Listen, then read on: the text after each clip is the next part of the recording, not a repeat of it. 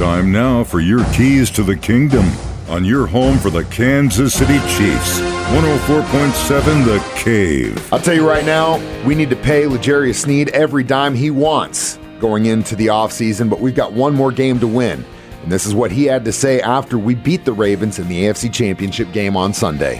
Words can explain how thankful I am, how happy I am, and I just thank God for putting me in a position to make that play. Shout out to Spags. Hell of a coach, hell of a man, man of God, and you know he believed in us, and he know that this week he had a plan, and the guys we tuned in with him and had a plan with him, and we came out to execute the plan. And shout out to him, man. Those are your keys to the kingdom, brought to you by Dr. Mark Melson, the doc that rocks, now at Springview Dental Care, and your home for the Kansas City Chiefs, 104.7 The Cave.